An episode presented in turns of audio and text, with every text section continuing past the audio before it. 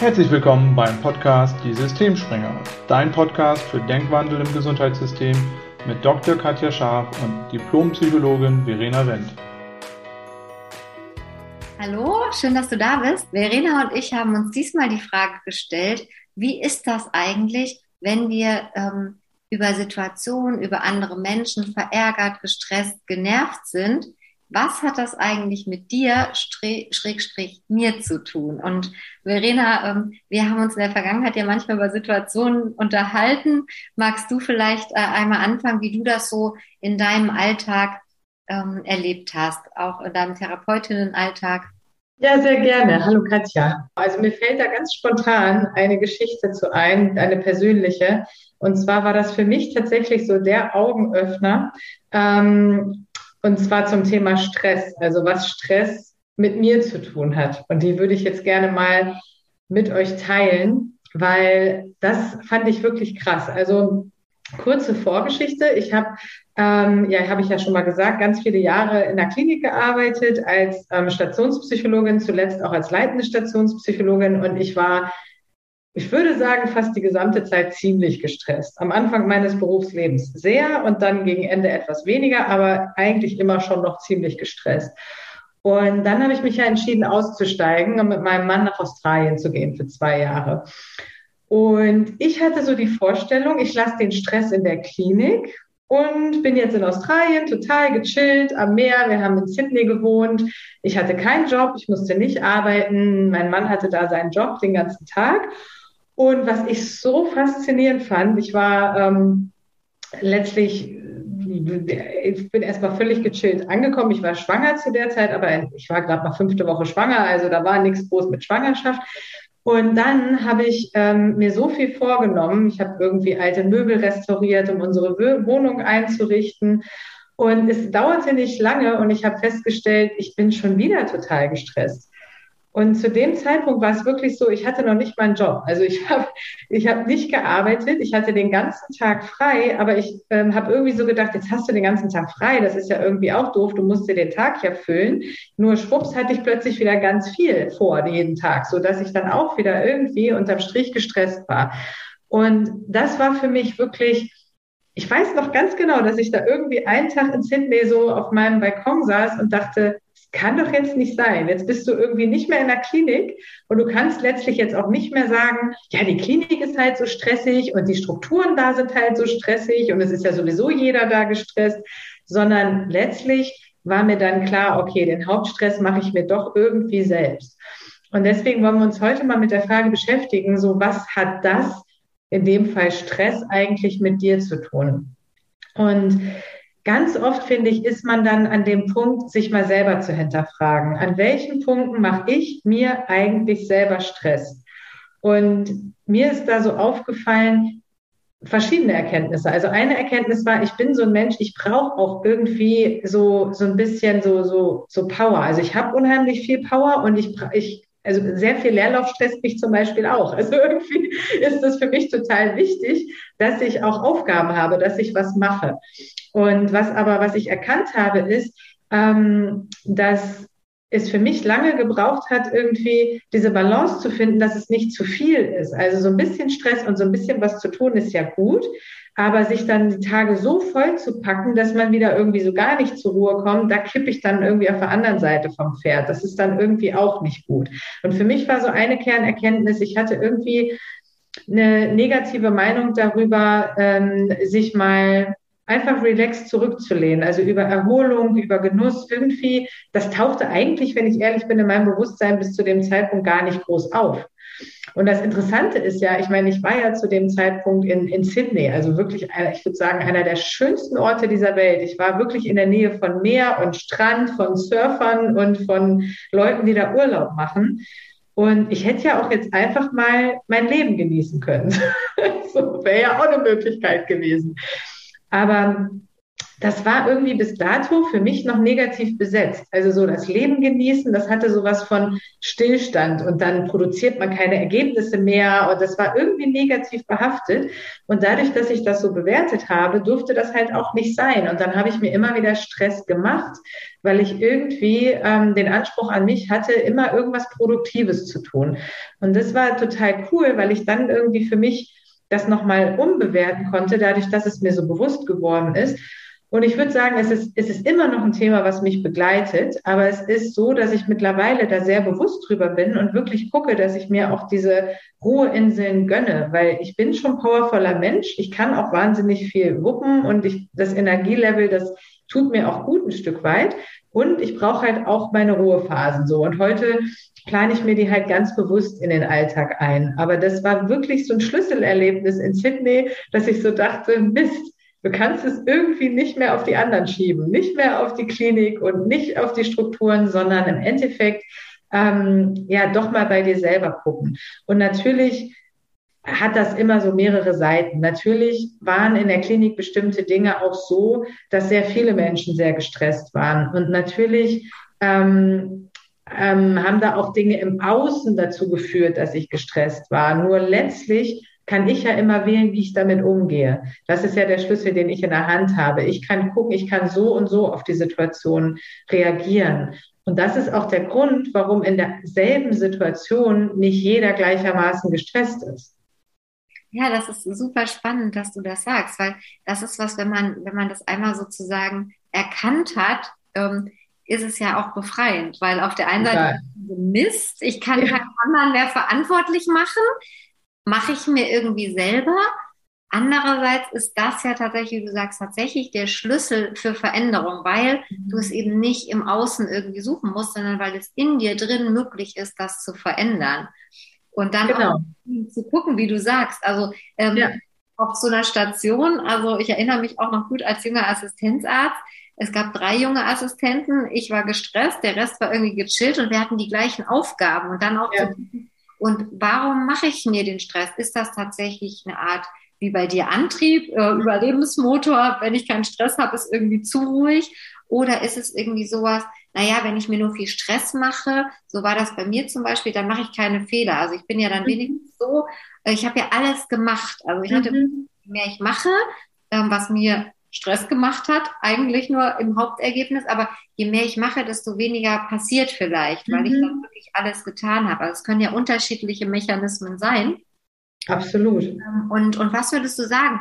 Ähm, ist das jetzt, ist Stress da so ein Einzelbeispiel oder kannst du das auf andere Emotionen, Gefühle, Zustände übertragen? Ja, das ist ja das Coole. Ich finde, du kannst es halt im Endeffekt auf alles übertragen, weil das ist äh, ja letztlich Fakt. Du kannst ähm, andere Menschen zum Beispiel nicht ändern und nicht beeinflussen. Das Einzige, was du in der Hand hast, ist, wie du selber auf bestimmte Dinge, also auf Menschen, auf Situationen reagierst.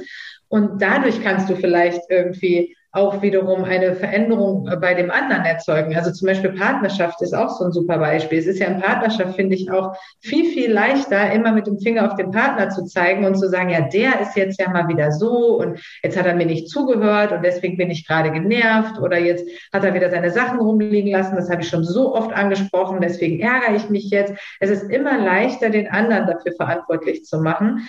Aber letztlich, wenn ich das mache, dann nehme ich mir ja auch schon die Power, weil ich äh, den anderen letztlich damit nicht verändern kann. Und wir wissen, glaube ich, alle, wenn ich dann losgehe und anfange zu nörgeln, dann verändere ich den anderen auch nicht, sondern dann habe ich einfach nur Streit und Stress und keiner mag das, wenn an ihm rumkritisiert wird. Aber was kann ich auch machen? Ich kann auch gucken, okay, warum ärgere ich mich denn jetzt gerade? Und habe ich das wirklich schon klar kommuniziert, was ich eigentlich erwarte? Oder war das eher so, was wir Frauen ja gerne machen, dass wir irgendwie so denken, der müsste das doch wissen, weil ich habe ja schon mal durch die Blume gesagt, dass mir Ordnung wichtig ist. Oder ähm, ich habe jetzt schon mal einen Blick zugeworfen, an dem müsste er doch jetzt verstanden haben, dass mir das nicht gefällt. Ne? Also wirklich auch mal zu gucken, habe ich das klar kommuniziert, was will ich eigentlich? Und ähm, ja, und dann einfach zu gucken, wo, mit welchen Gedanken mache ich mir gerade die Gefühle? Also das finde ich ist auch immer so ein wichtiger Punkt. Dass wir oft, wenn wir Gefühle haben, irgendwie denken, so der andere hat damit was zu tun. Der andere hat jetzt was falsch gemacht und deswegen fühle ich mich so. Aber im Endeffekt hat ja keiner Macht über meine Gefühle. Die Gefühle mache ich mir ja selbst durch meine Gedanken und meine Interpretation. Und das ist zwar ein bisschen unangenehmer, weil dann kann ich den anderen, wie du schon sagst, nicht mehr dafür verantwortlich machen hat aber den ganz entscheidenden Vorteil, dass ich das jederzeit selbst in der Hand habe und selbst steuern kann. Und deswegen finde ich so dieses, ich nenne es jetzt mal Tool, sich immer wieder die Frage zu stellen, was hat das mit mir zu tun, ähm, so unglaublich wertvoll. Und für mich persönlich war das, war das eine mega Befreiung. Ähm, und auch ein ganz wesentlicher Schritt, so hin zu einer besseren Gefühlskultur. Also, dass ich wirklich auch gelernt habe, mit meinen eigenen Gefühlen ähm, besser umzugehen im Sinne von, dass ich die, also nicht mehr dem anderen, ich sage jetzt mal so vor die Füße klatsche, so nach dem Motto, gefällt mir nicht und guck mal, jetzt habe ich das und das Gefühl, weil du hast das und das gemacht, sondern dass ich halt eher gucke, okay, warum ärgere ich mich eigentlich gerade? Und was ist die Ursache von dem Ärger und was will ich eigentlich und wie kann ich das jetzt kommunizieren? Und ich finde, das kann man letztlich auf jede Situation anwenden, auf Stress, den man vielleicht auf der Arbeit hat, auf Konflikte, die man mit ähm, Arbeitnehmern oder Vorgesetzten oder Kollegen hat, ähm, auf Freundschaften, letztlich auf alles. Ja, und ich habe auch gerade gedacht, auch so, so in der Therapeuten, Patienten, Arzt, mhm. äh, Kommunikation und Beziehung ähm, ist das ja auch eine super Möglichkeit, weil wie oft ist es so, du bist irgendwie gestresst, genervt, gereizt, eigentlich aus einem ganz anderen Bereich, sei es mhm. jetzt von der Arbeit nach Hause getragen oder von zu Hause zur Arbeit getragen und gibst dem anderen irgendwie die Schuld dafür, weil jetzt ist schon wieder XY passiert und deshalb werden deine Gefühle noch mal stärker. Ja. Da hinzuschauen und sagen, okay, was ist eigentlich los? Worum geht's eigentlich? Was hat's mit mir zu tun? Also mhm ähm, ist vielleicht auch was, was man tatsächlich nochmal in einer eigenen Folge Gefühlsmanagement wirklich nochmal machen kann, weil ich auch finde, das ist ein super Schlüssel im Miteinander einfach. Also wirklich für Total. mehr, für mehr äh, Frieden auf allen Ebenen, mhm. im Familienleben, im Berufsleben, egal in welchem Bereich. Es führt halt wirklich zu mehr Ruhe und Frieden letztlich. Absolut. Weil dieser Kampf und dieses, du hast nicht mhm. oder weil du, also diese mhm. Vorwurfshaltung, Gefühlsquetsche, mhm. das fällt irgendwie weg. Also die ja. entfällt, das ist die schlechte Nachricht und die gute ist aber, du kannst es tatsächlich selber managen und steuern. Absolut. Ja, und das ist auch etwas, ähm, wo ich sagen würde, dass dass ich das super in meine Therapien mit einbringen konnte, diese Erkenntnis, die ich da hatte, weil ich halt auch immer mit meinen Patienten so arbeite. Also wenn die Gefühle haben, dann erstmal auch ihnen bewusst zu machen, dass sie sich diese Gefühle letztlich durch ihre eigene Bewertung in erster Linie selbst erzeugen und dass die Gefühle eher wie so ein Gradmesser sind, um zu gucken, was läuft gerade nicht so. Also dafür sind die Gefühle ja gut, sie sind ja nicht schlecht. Gefühle sind ja auch wichtig. Also dass man die wahrnimmt, aber dass man dann auch guckt, so wozu sind die gerade da und was ist eigentlich das Problem? Und ähm, dann eben zu gucken, was will ich denn verändern und dann aber auch selbst die Verantwortung zu übernehmen und eben nicht mit dem Finger auf den anderen zu zeigen. Und das finde ich ist auch als Therapeut entlastend, weil als Therapeut hast du auch oft mal Situationen, dass Patienten unzufrieden sind. Also dass Patienten zum Beispiel sagen, naja, ich habe aber schon gedacht, dass Sie mir jetzt mal sagen können, wie ich das lösen kann oder wie ich da hinkomme, dass es mir besser geht oder äh, Therapie läuft irgendwie nicht so oder ähm, ja, mit, mit irgendwas unzufrieden sind, was du machst. Und früher hat mich das unheimlich gestresst, weil ich dann immer gleich so, ich habe das immer sofort angenommen und dachte, okay, Mist, jetzt habe ich nicht gut genug Therapie gemacht, weil der ist ja unzufrieden. Und natürlich ist es immer noch so, dass ich dann auch bei mir schaue und gucke, okay, ist da was dran? Also könnte die Therapie effektiver laufen? Äh, woran liegt das, dass es vielleicht gerade stagniert? Aber die Gefühle, die, die übernehme ich nicht mehr, sondern die lasse ich beim Patienten. Und da weiß ich, das ist letztlich jetzt erstmal sein Ding, dass er damit unzufrieden ist. Und das ist ja auch sein gutes Recht, kann er ja auch sein. Wir können jetzt halt nur gucken, so, warum ist das so? Was hat das mit dem Patienten zu tun? Was hat es mit mir zu tun? Wie können wir vielleicht anders miteinander arbeiten? Es ist aber nicht mehr so, dass ich von dem Gefühl mich schon quasi unter Druck gesetzt fühle, weil ich mir das so annehme. Und ähm, das ist ja auch ein Vorteil davon. Man kann es bei sich anwenden, aber eben auch bei anderen, weil es passiert ja, finde ich, oft zwischenmenschlich, dass andere Menschen einem auch die Gefühle so ein bisschen so hinknallen, so nach dem Motto, war jetzt doof und ich bin jetzt enttäuscht und du hast jetzt das, das gemacht und so. Und da hat man dann, finde ich, auch nochmal irgendwie mehr Distanz und kann da lockerer mit umgehen, weil man einfach, ja, weiß, in erster Linie heißt das jetzt erstmal, dass der andere eben irgendwie ein Gefühl hat. Aber das muss halt erstmal nichts mit mir zu tun haben. Ja, das ist ein wichtiger Punkt, den du da gerade nochmal angesprochen hast. Eben dann auch äh, mit diesem Wissen es nicht persönlich zu nehmen, sondern ja. wie es bei uns ist, dass es was mit uns zu tun hat und nicht mit dem Gegenüber, ist es dort ja auch so. Vielleicht hat es einfach nur was mit ihm zu tun und gar nicht mit genau. dem. Weil mir fallen da auch gerade so Situationen ein, wenn, wenn Patienten dann kommen und irgendwie schon ganz viel gemacht ist und dann gesagt wird, ja, und, und jetzt wollen wir aber wirklich die Diagnose wissen. Also jetzt, jetzt wollen wir es aber wirklich wissen. Und man mhm. dann, okay, okay, also, also ich muss es jetzt irgendwie finden und lösen und dann ist es ja auch wieder interessant. Der eine gerät unter Stress und hat plötzlich ganz mhm. viel Anspruch, okay, dann, das ist die Erwartungshaltung, die muss sich erfüllen. Und ein anderer denkt sich so, okay, haben sich vorher schon fünf abgearbeitet und die Lösung nicht gefunden.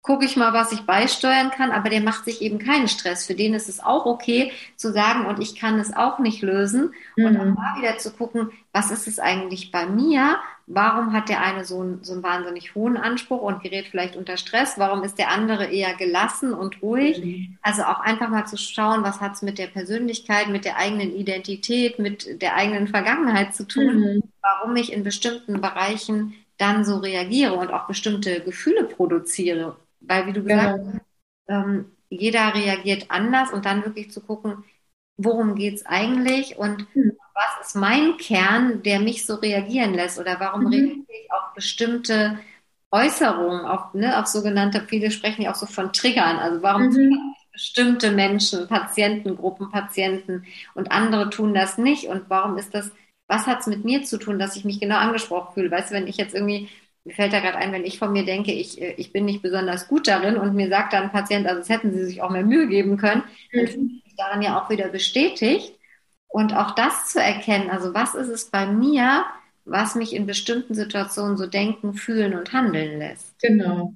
Also wirklich ein, ein, spannender Aspekt und eigentlich auch schon wieder eine eigene Folge wert, wenn man so, so drüber nachdenkt. Tatsächlich auch so, so Identitäten, was schlussfolgern wir über uns, wie sind mhm. wir so im Kern, dass wir eben in bestimmten Bereichen auf bestimmte Ereignisse so reagieren, wie wir reagieren. Ja, absolut. Ja, und deswegen ist eigentlich letztlich die, die Antwort auf die Frage, was hat es mit mir zu tun, immer irgendwie eine ganze Menge. Ne? Also alles, was wir erleben, hat irgendwie auch viel mit uns zu tun, weil es gibt ja nicht die Realität. Und jeder Streit und jeder Konflikt entbrennt nicht über Fakten, über die Realität, ob etwas jetzt grün oder blau ist, sondern es geht letztlich immer darum, irgendwie, wie wir die Welt sehen. Und ähm, da wir Menschen einfach innerlich wie äußerlich äußerst unterschiedlich sind, ist es ja klar, dass wir die Welt auch unterschiedlich sehen. Wir haben alle unsere eigenen Erfahrungen und, und Prägungen und ähm, deswegen gibt es auch so viele Konflikte. Und ich glaube, wenn wir dahin kämen, dass es einfach ähm, ja, eine ganz andere Gefühlskultur gäbe, dass jeder erstmal in erster Linie bei sich selbst gucken würde, was es jetzt mit einem selber zu tun hat, dass man dieses Gefühl hat und nicht immer gleich dem anderen die Verantwortung gibt und sagt, ja, du hast jetzt das und das gemacht, dann wäre auf jeden Fall mehr Frieden in, in Beziehung. Also man sieht es ja schon an so banalen Beispielen wie Autofahren. Da finde ich das auch immer so faszinierend. Und ich kenne es auch von mir selbst. Ich fahre auch anders Auto als Fahrrad. Also ich weiß nicht, beim Fahrradfahren baut man wahrscheinlich schon Stresshormone wieder ab. Ich weiß es nicht, aber beim, beim Autofahren ähm, merke ich auch bei mir selbst, dass ich mich schneller über bestimmte Dinge aufrege. Und so oft denke ich dann so, ja, aber weißt du, das ist bestes Beispiel, wenn, wenn ich zum Beispiel auf einer Straße umständlich wende, weil ich in irgendeinen Parkplatz rein will, dann erwarte ich, dass die anderen das doch verstehen und keiner hupt. Wenn ich es aber eilig habe und will irgendwo hinfahren und jemand steht mir im Weg, dann denke ich auch, kannst jetzt nicht mal wegfahren.